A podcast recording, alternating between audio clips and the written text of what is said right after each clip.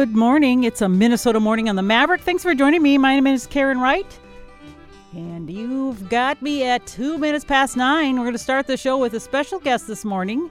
It is Dr. Edward Inch, the president here at Minnesota State University, on what is the second week of the classes starting here at Minnesota State. And it's been a pretty decent start to the, the week, and we're going to talk to him about how things are going so far. Good morning, Dr. Inch. Good morning. How are you doing? I am doing great. So it's great to see you. Thank and one of the first things you said to me when you saw me is the energy on campus just amazing. Yeah, the energy's back. I, I got to go participate a little bit in move in day and, and just the excitement of our new students and our families being back together in person pretty much at pre pandemic levels is tremendous. You can't walk around campus without getting a, a sense of the optimism and the, the, feeling about being back together this year. The student union is busy. The uh, residence halls are more than 90% full. Uh, we have our ninth largest uh, incoming class in our history. There's just a lot of people, a lot of energy, a lot of excitement about the year ahead of us. Well, you mentioned the numbers of students now across the board nationwide numbers of students going to colleges is down in, in the state of yeah. minnesota i believe it's down as well how are we doing here at minnesota state uh, we're not quite back to pre-pandemic levels but we're only down about a percentage point. point and for the most part, I think what we are seeing is the effect on enrollment that the pandemic had meant we didn't have as large of classes coming in the last couple of years, but this incoming class is quite large. And I think that tells me that we're moving back to the trajectory we were on pre pandemic. So, what are our numbers? Because in the past, you know, we've been all the way up to 16,000 yeah. students, which has been almost too many at one point for what the facilities we had, and now where are we at? Right now, we're at about 13,500. Okay. In. Yeah. Okay, so that's that is respectable. Yep, up from last year. That is good, and I understand that my my both my sons were learning during the pandemic. They they were both in high school, mm-hmm. and it was difficult. And I yeah. know a lot of even college students who just said, "I can't do this online stuff. It just doesn't work for everybody." So, as far as you know, is everybody back in the classroom? My husband, as who's a professor, is back after two years being at home. Yeah, Pretty much. Uh, we're back to about pre pandemic levels of uh, online versus face to face learning. We're getting back to what we looked like before. Now, that, that said, we've also learned some good lessons from the pandemic about how to use our technologies to enhance the student learning experience. And the faculty have become you know, very creative and innovative about how to deploy technologies to be able to accomplish different kinds of things than they were able to pre pandemic. And I think we're still finding our right mix there. But all in all, we're back at uh, levels of having students on campus and our faculty and staff on campus that would have been where we were pre-pandemic, and I think that's a that's a positive. What I hear more and more are uh, and see more and more are just the interactions that are happening outside the classroom, and people having more social time to work with one another, to work in uh, student learning groups, for faculty and students to be able to connect out of the Zoom environment in a lab or even in an office or corridor. So I, I, think that gets back to the things we are best about with our teaching and learning isn't just the formal instruction, it's what happens when, when our faculty and students are working together. Now, you mentioned the pandemic, which you know, it feels like it's over, but we know technically that it's probably not. We're, we're still seeing yep. people get sick. There's still that sort of thing. Are there still any protocols in effect? I mean, we're not doing the distance learning thing like before. So what has changed, and yeah. uh, are we ready to revert back if we had to? Which I hope we don't. I hope we don't yeah. too. I, I, think what we're seeing is that the pandemic has moved more toward an endemic stage that we're going to see for a while. That means that we still have protocols in place. We follow the guidance of MDH and CDC, uh, and we still offer a wide array of services on campus, so, it's easy to get tested on campus at the health center. Uh, we offer vaccination clinics every Friday. Oh, okay. Um, so it is still you know we have those services available, and uh, we go through the the uh, recommended quarantine procedures and masking procedures for people that get infected. But here's what's happened: is that since most of our student staff and faculty have been vaccinated, the uh, cases are relatively mild, and the new protocols are that while you're sick, you, you, should be separated. But once you're not symptomatic and you don't have temperature, uh, masking and being able to uh, work uh, and be able to go back to your studies is much more possible. in last year or the two years i guess it's been now there were actual dorms set aside for people who had covid to quarantine is that still the case or is it done differently now Uh, we don't have whole dorms set aside. We have spaces in Oh, spaces, dorms. yeah, I should say because that, we yeah. don't have the, the case count Okay. that we did. The case counts are pretty low. that is good news Mm-hmm. That is a very good news glad to hear that so it's a special week coming up for you very Ah, yes. soon Busy. let's talk about dr edward inch came here as the 13th president 13th. of Minnesota State University's in history for over 150 years. And so finally, after many years, we are going to be having another inauguration. Yes, we don't do those often here. No, we don't, which is a good thing because it shows that there's some consistency and of leadership, and that's a good thing. So coming up, we have the inauguration, and some of it's going to be public, and so the communities are welcome. Talk a little Yeah. bit about what people can expect for that, and congratulations, by the way, Oh, for thank you. They, they've kept you. A you've year. been here, and uh, yeah, and you're being inaugurated officially. Uh, let me just pause for a moment to talk about what an inauguration is, because I, I think that might be something that is more about academia. An inauguration is a uh, part of the continuity of the life of a university. It is recognizing that uh, you know the office of the president existed since the founding of the university, and it's occupied by different people at different times, and it will go on long past you know my my time here. What the inauguration is is a commitment to the university by its new leadership to uh, continue to build and strengthen uh, what we have based on our history and to chart what our what our aspirations are for the, the future hopes of the university. And so it is the formal turning of a page, building a new chapter about uh, what it is, who we are, and where we aspire to go. And that's why we invite people uh, from around the state, around the country, to participate in different ways, and we invite our community to be a part of it. And so next Thursday, a week from this Thursday, actually, I start with a week from this. Uh, uh, uh, well, next Thursday, a week from this Thursday, we will have a scholar walk on campus showcasing the research that we do, and that's open to everybody. That should be a lot of fun. is just to explore our campus through the eyes of the, the people that do research here that try to create new knowledge and new ideas about how we move our communities, how we move Minnesota, how we move the globe forward in a variety of different fields. And that's pretty exciting. I got to do a version of it last year as I met with every department. There's some incredible work that is going on on this campus. So this showcases that. Will that be so different buildings or things will Yeah. be featured and you, Yeah. will there be a map or guides or how do, how's that going to work so people you know who aren't familiar with campus obviously will be like well I don't know where to go It's online. So if you go to the Ah. president's page online, it'll have uh, inauguration activities. And it will tell you where to go and when. And uh, I think that should be a lot of fun, just being able to explore with our people the work that they are doing and how that work can be so transformative. And then on the 9th is Inauguration Day. And Inauguration Day uh, will be all of the uh, formal activities related to the inauguration. We end that with a uh, reception on campus for all visitors, um, just to spend some time and and celebrate this this university and what it is we've done. Uh, next Tuesday and Wednesday are focused on our campus people. So on Tuesday, you know, it's going to be pizza with the president. I'll be spending some time with students and uh, a barbecue on campus for our staff, faculty. And then uh, Wednesday is our day of service because part of what this campus has done uh, over its history has been an integral part of our community. And we're going to focus for a day of having Maverick support the community that we live in. And so we've partnered with several organizations and our, our uh, different teams and, and uh, groups on campus to go do a day of service downtown to show our commitment to our region. do you know what kind of service activities are set up yet It's a wide variety. Oh, a lot of 'em. It's Oh. a lot. But if you go to the website, Okay. it'll detail some of them. Okay very good so you go to mnsu.edu and just Yep. Type in it- it- President's page. yeah president's page it's all there I see it and so it's going to be a ceremony and I assume you'll be given some sort of a speech Yes, you know I- you just had convocation I so know. in when you do the convocation that was welcoming faculty staff et cetera back to campus and you talked about some of the strategies and the successes and things like that how will this be different or will it be similar No, that, that that's a good question because uh, you know the convocation speech. That's the speech that kicks off Mm-hmm. the academic year. yes Focuses on the agenda ahead for the year. So it is what what are our plans this year? What's the direction? What are the goals for the year?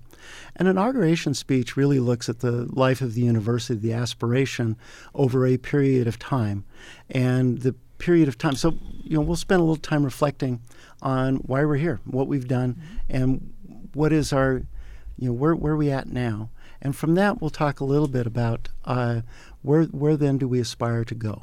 Where's, what are our hopes to be as an institution? How do we continue to grow, evolve, and serve the communities of learners throughout our state?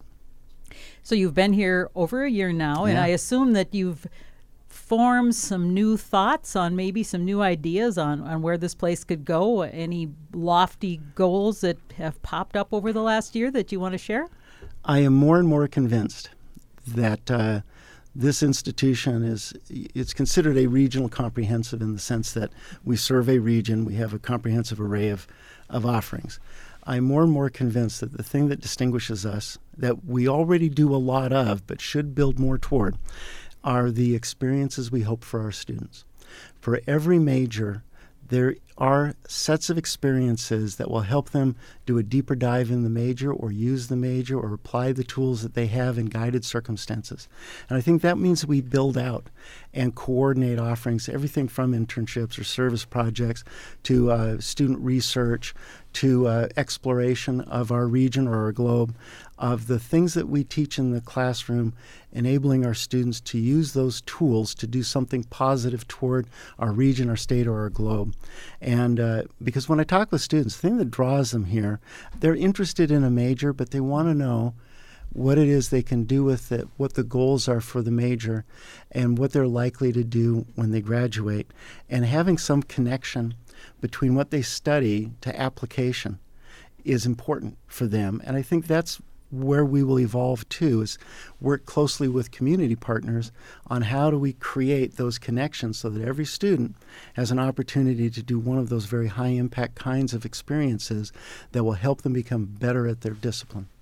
Well, that sounds that's really great. My that's son just started school mm-hmm. here, and he's majoring in geology. So there who knows go. where that will lead him? See, he just he just did a project uh, studying the Kasota stone for his 4-H project okay. at the fair, and that totally is about all that this region offers in that area. And he got a chance to connect with the, the folks from the stone company and that sort of thing. And this was prior to entering college, mm-hmm. but I mean, I can see what a great partnership you could do even with just that one little thing that popped in my head. See, that's exactly it. And for students that are studying, you know, different kinds of sciences, we are rich around us with places to go and do research and go camping and yeah. be able to have some time collecting samples, being able, or, you know, if you are in disciplines in the humanities where I used to be a dean, it's easy. We have spaces around us where you can truly disconnect from the digital world and have space to reflect and to think and to write.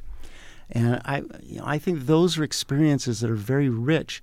And sometimes we get in too busy of the, the mindset that, you know, we're on a conveyor belt from point A to point B. We don't step off to think about how do we take what we have learned to have a have a place to reflect, to think through things, and then to write, whether it be poetry or prose or simply journaling. How do we make sense of the world around us? And I love that there are places around us where you're disconnected from your digital life. It's just you and the environment around you. Yeah, and we have a certainly a, just a, a wonderful environment. I mean, oh, you yeah. you come from a beautiful area, of course, yeah. on the coast, and came here and what have you discovered since you've been here it's been a year i mean what are some of the things that you think like wow this is you know i'm sure i missed probably you probably missed the coast i'm sure there are things about it but here what sorts of things have you taken in that has been just amazing to you i enjoy the coast but we have a lot of lakes here aha right? yes so, yeah, yes we do lots of lakes i had an opportunity uh, to go do a, a, loop up through the iron range a driving mm. tour and uh, visit with some other of our system presidents and one of our trustees. But it was just stunning. A couple of things is the uh, northern part of the state, so very different than the southern part of the state, uh, and reminded me a, a, great deal of the communities when I, I worked in uh, um, Alaska. I was in Kenai, Alaska for about 10 years. And uh, you know, just the, the, the, nature of the towns, and they were closely knit towns. They were interesting to explore and to get a different sense of uh, what life in Minnesota is like and, and how it's it's different from one place to another. And just it's a beautiful state. And so now I'm inspired to go explore the Boundary Waters, maybe Oh. next summer. Yeah, that's that's a must do. I think you should do that for sure. Now, whenever we start a new year, there's a lot of new things, and I know one of the big new things we have we have a new provost that started do. just recently, uh, Dr. Hood, and just a, a very interesting and I think really a, a very talented individual. I had a chance to interview him when Yeah. he started a little bit ago. So the provost is one new thing. Talk a little bit about some of the other new things that are happening here on campus and that maybe are just kind of going to be a part of what building this university can be. So my focus is building on the experience, and one of the reasons that uh, Dr. Hood was hired was his background and, and his work that he has done on not only making sure that student, students have positive experiences, but thinking creatively about those experiences are the most enriching uh, for the campus and for the students. In that theme, uh, the big issues, the big things that we're working on this year are going to focus around our strategic aspiration for what is the university we aspire to be, where are we headed, and why. And part of that is work that we're going to do with different units on campus, such as strategic partnerships, about how do we make that a place where we help. Uh, have a, a, a place where students can find their internships or whatever high impact practices that we want them to have as, as students here. What are the experiences we want to build out for them? And that will be our, our key bit of work this year is designing what these things are going to look like so that this becomes, I mean, it is now, but becomes more of a destination for students that want the types of learning that we provide here. This applied, this, this very uh, directed approach to how it is we build new knowledge and how we use it, and making sure that students, through project based learning and the work that they do with industry, but also their faculty, can turn into things that not only can they be proud of, but that can showcase their abilities if they choose to go to graduate school or into industry. That's why I'd like every student who's interested in doing research in their field should have a paper either published or presented at a, at uh, a conference. And so our project-based learning is part of that. And then we're launching uh, MinPoly, which is the first polytechnic institute in the state. And that's in partnership with St. Paul College in the Twin Cities. And uh, we are firming up and launching our School of Agriculture, which is housed in the College of Business right now. And it focuses on bringing together the talents we have on campus uh, in how we manage the business of uh, agriculture, which is a need in this region. What is the Polytechnic Institute going to be like? How does that look? Because I mean, since it is such a new thing, and Yeah. since we are the first to do this in Yeah. State, Uh, so a polytechnic is looks at how we approach uh, the application of technology or skills related to engineering and problem solving, how we take um, projects that are important in our region or our environment, so usually working with industry partners, and working with our faculty, our staff, our labs, and industry partners to help students navigate how to solve complex issues or problems. We're modeling this after what we're currently working on in the Iron Range, which is the uh, project we have there working with mines, and teaching engineers how to take complex issues that baffle different industries and figure out ways of approaching those issues that, that help them and help our students develop a better understanding of their discipline. We're going to do a version of the same thing with uh, St. Paul College, with the goal being that we will attract more and more partners to this model and begin to build out a network of uh, partnerships that will help educate students where they are. So many of our students are place bound. They might want to come here, but go but it's hard, somewhere. yeah, right? Yeah. and many of them don't have a good four year option. So the goal is to use the uh, resources of our system to ensure that students that want to get a four year degree with any of the two year colleges that we can partner with them on very applied directions such as Min Poly can offer and we'll web out a, a number of options for students. Wow, that Yeah. sounds that's pretty exciting stuff. And I think so. The one thing that I always found interesting when I came here, I, I didn't come here until 1988 to the Mankato area, and we were surrounded by all this agriculture, yet Minnesota State really did not have anything for agriculture. And I thought that was just the most unusual thing because I went to University of Minnesota where lots of agriculture, you know, and that's in the Twin Cities. And I thought, what in the world? So finally, we're getting back to essentially the, the economy, what surrounds us is the School of Ag. Talk a little more about how that's developing and how is it going to be I assume it's going to be a little more robust than we've ever had because it in the past, there really there wasn't much. Yes, so I, I, need to begin by saying we have a very good partner with us in town, or pretty close to in town, is South Central College. And right. President Parker there has a very robust ag program that is uh, that has been developed over a period of years. And uh, Dr. Hood, our provost, and I went and met with her and uh, uh and toured the facility last week. Uh, and this is an ongoing project that we started last year with the goal of designing the School of Ag with very intentional connections between what South Central is doing and what we do so that students who get on that path have had a rounded experience from the process of, of uh, working in agriculture to the business side of agriculture. And so we're going to align our programs and our offerings so students will be able to get a four year degree in the area. Right now, because we don't have that, students that look for a four year degree go out of region. But that is hurting some of the farms in region. Right. And so this is we, we perceive this as a pretty high commitment to uh, to you know South Central or Southwest um, Minnesota to uh, ensure that we have educational opportunities for all learners in areas of need, of which this is a pretty critical need. And so, are we seeing more courses, more yes. what? So, what or more faculty? What what are we looking at? I'm just trying to picture how to how this is going to all work out. So, an alignment of course is what is what's happening. So, okay. what's happening? We have a, a, steering team on this that design from the learning outcomes that a student in this area needs. Uh, how do we blend our courses from South Central to here? That process started last year with alignment of our courses, which could be in chemistry and biology, mm-hmm. operations and management, supply chain.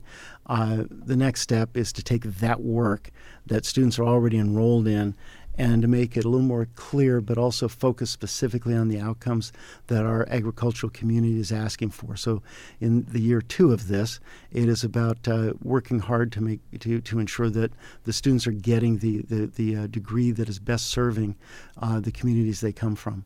And I know even at the high school level, they really Yeah. didn't have any agriculture. Now they've got a couple Yep. teachers that have in, incorporated FFA and things like that. So it's it's neat to see that strengthening in, in our community that is based on that Yes. e- economy. That's exactly right. And you know, everything I read about where we are going to be over the next decade plus is ag- agriculture will become an increasing important part of the economy of the region. We are in a particularly rich area for agriculture, and that there are not good four year options in this mm-hmm. state, in this region is a problem. And so that's one of the things our provost has been tasked with is get this up on its feet, get this running properly. We have a very good dean in business, Brenda Flannery, who's been working on this and working with South Central. And I have a very good partner in uh, President Parker at South Central. So I feel the pieces are all aligned to help us evolve this where it needs to be. It's just uh, this year is getting it refined and focused better. I know that's why the, the chamber developed the, the green scene, Green Scene, yeah. which is basically to say, hey, look at us. We are here in the valley. We are ag and that sort of thing. I, I assume the university probably works with those entities as well. Yes, um, I, I work with Green Scene as and uh, the Greater Mankato uh, Growth Board as well, and I'm on that board. So these are regular conversations, and our community is very willing, as you might imagine, saying how can how can we help you do this? And that's part of the project for the steering team is to use the resources that our region has available to us to help make sure that we have an integrated degree pathway for all learners who want to go in this area. Dr. Inch, how long have you been in higher education as, Oh. you know, working? Because you initially were faculty and Yeah. I started in as faculty at uh, Pacific Lutheran University in in uh, Tacoma, Washington, in fall of 1986. and doing I was teaching communication and coaching our speech and debate team. from that time, 1986. How have you seen higher education change through the years and the needs change? You know, I, I think about that. I read about those things because they, they help inform where I think we are going. Uh, education, when I started, uh, higher education in particular is built on an old model that came out of the industrialization mm-hmm. in the 19th century where classes were like boxcars on a train. You go from one boxcar to another, you get to the last boxcar, you have a degree. right. uh, when we still, you still hear people talk about it. I just need to get through this course. If I get yep. past this course, I'll get to the next one. It's like we're moving boxcar to boxcar. I think education's evolved as it should. Is it's no longer this singular linear thing you do to get a degree. It's it's more multimodal. It's more uh, non-linear in the sense that there are many inputs into a student's experience, all of which help us help a student develop a broad sense of possibility. People get caught up about, well, does this degree yield X job? Well, in my generation, you know, it would be, uh, well, of course, you take the degree to become an accountant, and you're going to be an accountant for the next 40 years. That's not the case anymore our students will have more career paths, usually bracketed by the same general fields, but that the degree itself doesn't yield the job. It yields the capabilities to take on many jobs and sure. to adapt to careers that probably don't exist yet. I mean, we have careers now that didn't exist when I was in school or grad school or that I taught when I was at a small uh, private college. So I, I think there's a different sense of uh, what it what education is supposed to do, and one of those senses is that there was a time where, as a professor, my job is to impart my vast knowledge from getting my PhD right. and all of that to my students. Uh, that made the professor the most powerful source of information in the room at the time. That's less so now, right? Students have more access to information while I'm talking than I do. And so, what that's meant is we become more uh, facilitators of learning. We challenge students to apply knowledge. We help them think in different ways, but we ask our students to think broadly about their education and the interconnectivity of multiple disciplines to solve complex problems. This is why problem based learning is really important because it, it, challenges students to think differently. So I think we've, we've become more student centric and more cognizant of how quickly careers and economies and regions change. And now the task is can our students live and learn together, working in communities? Can they work as a team? Can they problem solve? And can they adapt? Because the world's changing quickly. Oh, yeah. I was just thinking back when I didn't even have uh, my first computer till, I want to say, 1992. mm-hmm. A lot of students here couldn't imagine, or even a phone or, or things like that. And it's, mm-hmm. it's all so, so different, but yet some things stay the same. You you know? I think it's more fun now. Probably, yeah. I, I would agree with you. We're almost out of time here, but anything else you would like folks to know about things happening here on campus or going on? I think it's going to be an exciting year.